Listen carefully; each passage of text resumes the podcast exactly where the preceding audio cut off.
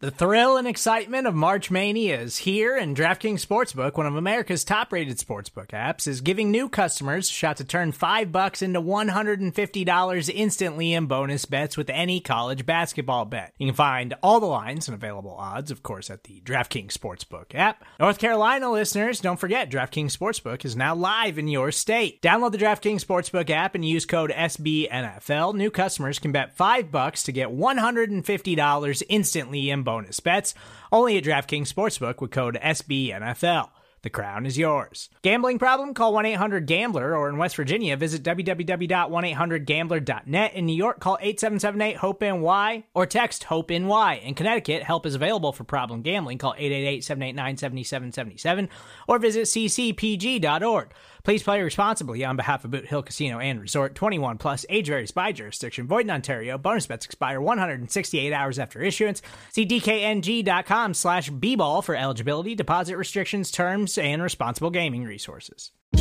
Hey, this is Scott Galloway, author, professor, entrepreneur, and most importantly, host of the Prop G podcast. We got a special series running on right now called The Future of Work, where I answer all your questions on surprise, the future of work. Questions including what are we missing when we work remotely, or how do we handle work life balance when a major opportunity comes knocking? From the provocative to the technical, we're offering insights you won't want to miss. So tune in to the future of work, a Prop G Pod special sponsored by Canva. You can find it on the Prop G Pod wherever you get your podcasts.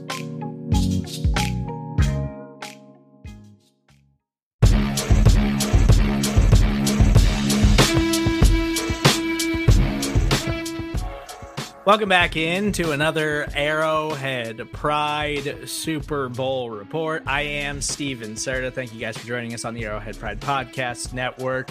It's day four, Super Bowl media coverage, the final day of media coverage. So, as always, we're catching up with the fearless leader of Arrowhead Pride, Pete Sweeney. Sween, uh, I know you're running on fumes, but uh, you're doing your best to stay alive and keep all the content flowing at arrowheadpride.com yeah, we're trying to give you guys as much as we can out out here in in Arizona. Check the Instagram story today. It was the final day of media availability. There's some videos up there, and Chiefs will have an, another practice today, and we'll get our second injury report. And so, with the second of three reports, we're getting closer to Sunday, which I know that that everybody's ready for at this point. I, I guess, Pete, I don't really know the answer to this, but I assume it to be the case. There is still some kind of walkthrough on Friday, right? Or is today the final practice and they've got the next two days to just make sure they're healthy? Yeah, it's a little odd. During the season, the media goes, we'll have Andy Reid on Monday, and then we get Wednesday, Thursday, Friday, the days of practice. As we know, Andy Reid really likes to keep things on a routine, the same thing that the Chiefs would have during the year but the Super Bowl media works a little bit differently. It's Tuesday, Wednesday, Thursday, and then they don't have any media on Friday. To my understanding, they'll still have a lighter workout as they do on Friday. And a lot of the conversation from Andy Reid this morning was just how much the players are looking forward to getting today's practice done. This will be the last difficult practice of the year. He actually said that a couple times in this morning's press conference. Yeah, I, I caught that yeah. when I was listening to Andy Reid. What's so difficult about this final practice? Like he even went as far he mentioned it several times and was like, yeah. you know, it's not like two a days training camp or anything, but it, it's a tough practice. Yeah, I talked to Andrew Wylie and Nick Bolton about this because it, it, it perked my ears up as well. I mean, he kept on saying it. I think it was like three or four times, like they're treading this, they got to get through it. And so Andrew told me that a lot of it is situational football. It's a longer practice. They're going and having sessions where they're backed up on their own goal line. I imagine there's a hurry up situation, third and long, et cetera, et cetera. They also go over all the plays that'll be available to them this week in uh, this week's Super Bowl. And here's the the thing, and, and this is why I think it's the most annoying practice of the year for the Chiefs. I think this is the key. They did it last Thursday so when you play the, or uh, I'm sorry, it was last Friday actually. Their version of Thursday was last Friday. They practiced Thursday, Friday, Saturday last week. Anyway, the second practice of the week is when they they do this rigorous long practice, and because of the Super Bowl, you get two weeks to do it. So they basically repeat the preparation. So it's ultra in their brain for the biggest game of the year. So this is their second run through of what is the longest, most difficult practice of the year. The good news for the Chiefs is once they get through this one with all the situational football and installing of the plays, the hard practices are over. They'll have a lighter practice on Friday. Usually give the Chiefs a, a day off on Saturday to just relax, and then, as uh, we know, Sunday will come and one more game, and we'll see if the Chiefs can take home another championship.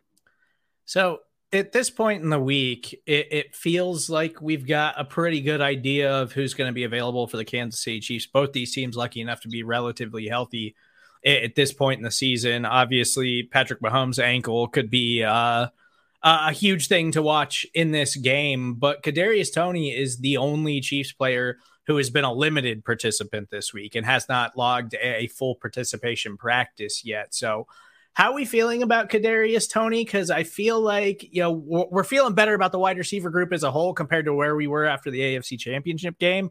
But without Mecole Hardman, it still feels like they need a little bit of that juice from Toney on the field on Sunday. Well, Mecole Hardman and Kadarius Toney just offer a level of speed that the Chiefs don't otherwise have, right? So you would at least want one of these guys to be available. We know Mecole Hardman's not going to play. Andy Reid did say that Toney had some juice during Wednesday's workout. He was running around like crazy, is how he described it. Still a limited participant, but Reid clarified and, and said that he was able to do everything that they asked of him on Wednesday. he even went as far as to say is he'll do a little bit more on Thursday. I don't necessarily know if that means he'll be a full participant. We're due to get another injury report as the day goes on at some point. But it seems positive for Toney. If there's a question with anyone, it's Toney a pending setback. Juju Smith Schuster was a full participant. Clyde was a full participant. Everybody, Patrick, everybody that you might have had any injury concern was a full participant on Wednesday. So unless something were to change there where they were to get injured at practice, we're pretty sure everybody but Toney is going to be available, and we'll see on Toney. So again, I think that injury report is huge, and and the the Toney thing is something to watch because, as we know, he's also the Chiefs punt returner. Yeah, that's kind of what I, I know. Skyy Moore redeemed his punt return issues during the AFC Championship game.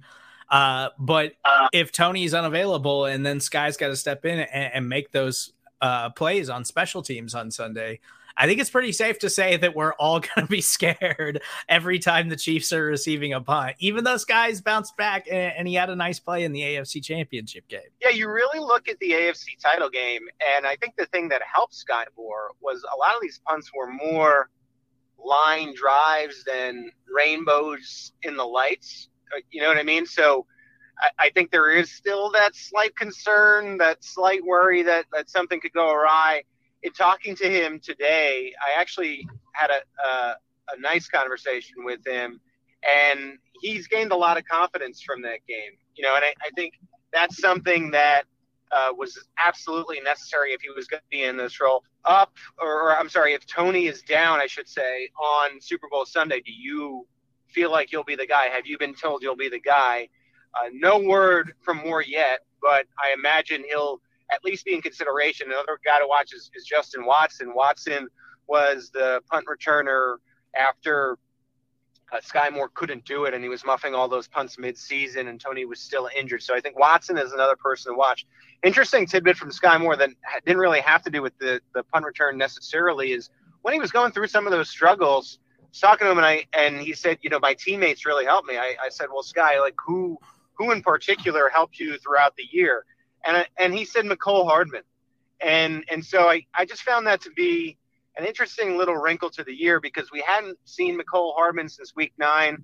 He battled through injury to play in the AFC title game, and though he didn't have an impact on the field, a lot of Skyy coming together for those flashes on offense, and then I think having the mental wherewithal to be able to have that return, that 29 yard return in the AFC title game to get the Chiefs in field goal position I think a lot of that confidence came from a veteran and Hardman. So we're still wondering uh, if Hardman is going to be a part of this team moving forward. His contract is is I guess unofficially up, just considering he's not going to be available on Sunday. We don't know if he's going to play another game as a Chief, but I just thought that was a cool little wrinkle, right? Because you only play half the year. You got the two catches in the AFC title game. Sort of a disappointing, I mean, a disappointing year for for Hardman.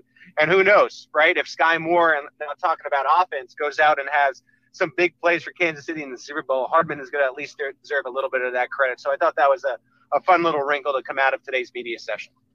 Yeah, and I wanted to ask you about this because just based on everything that I've listened to, and obviously I'm consuming a lot of Chiefs media this week, um, it just seems like there's a calm, relaxed atmosphere around this team right now, and I think some of it goes back to like you saying, Mecole Hardman was instrumental in helping Skyy Moore develop this season. I think we've seen that from all of these Chiefs veterans and, and, leaders on the roster all throughout the year, helping develop the young guys and, and, kind of show them like this is how you get better, this is how you can improve and make an impact and get on the field and try to make plays for us.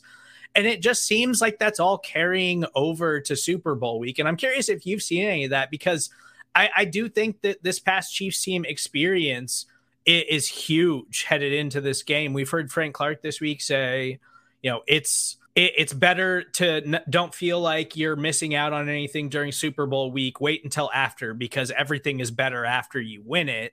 And, and Chris Jones has talked about this week just how collected they are and how prepared they are, and it just seems like that that that's really like what they're giving off, and it seems like it, it's true. Yeah, you know, and I I think, and it's crazy how fast time has gone, right? Because the Chiefs didn't make it to the Super Bowl in 18 they ended up winning it in 19. But if you really remember and you think back, that Patriots Chiefs AFC title game was almost as big as a Super Bowl, right? You have Tom Brady, and he's coming in at Arrowhead. These guys are really young. They've never played in a game like this before, Travis Kelce included. They really had to get ready for this monumental game, and they ended up failing. And I, I think they learned a lot from that. And even though it was their first Super Bowl the next year, it, it already seemed like they had been a, in a big game like that. And that's what gives me pause about the Philadelphia Eagles. I know that they have just rolled through the NFC on their way to the Super Bowl, but I, I just I don't understand why the Chiefs are the underdog here. I mean, not only do they have a better quarterback, they have the talent there, and they have the experience at some of the more important positions. And yes, they're a young team, but you have these veterans who have been there now twice in a couple of years, and they're passing along the information that, that you were saying in in getting prepared for a, a big game.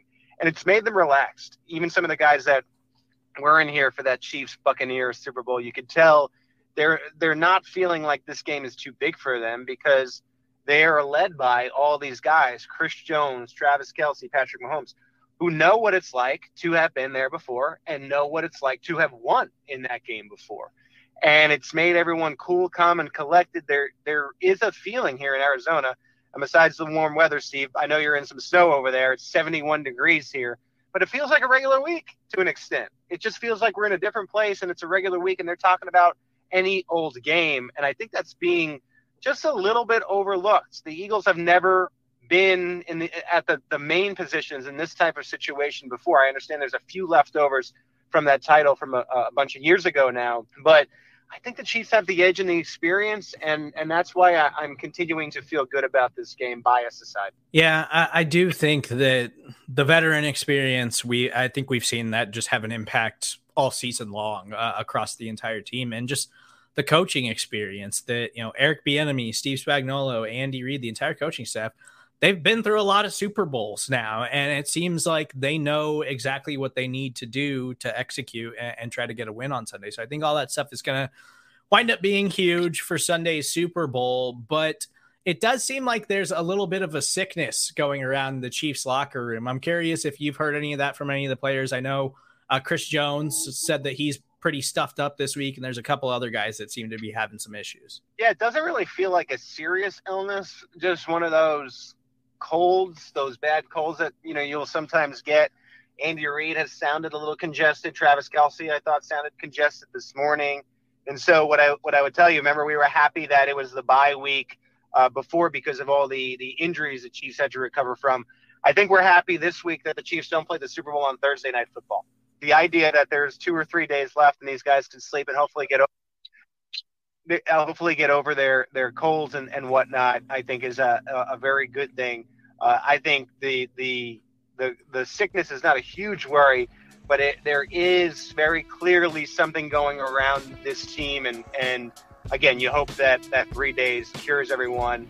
I'm sure that that once Sunday comes, they'll be okay to go. He's Pete Sweeney. You can follow him on Twitter at PG Sween. Make sure you check out all of our fantastic work that we've got for you guys at arrowheadpride.com. We've got every possible angle you could think of of this Super Bowl covered, and you can check out everything that we're doing on the Arrowhead Pride Podcast Network. As always, please make sure you subscribe, rate, and review.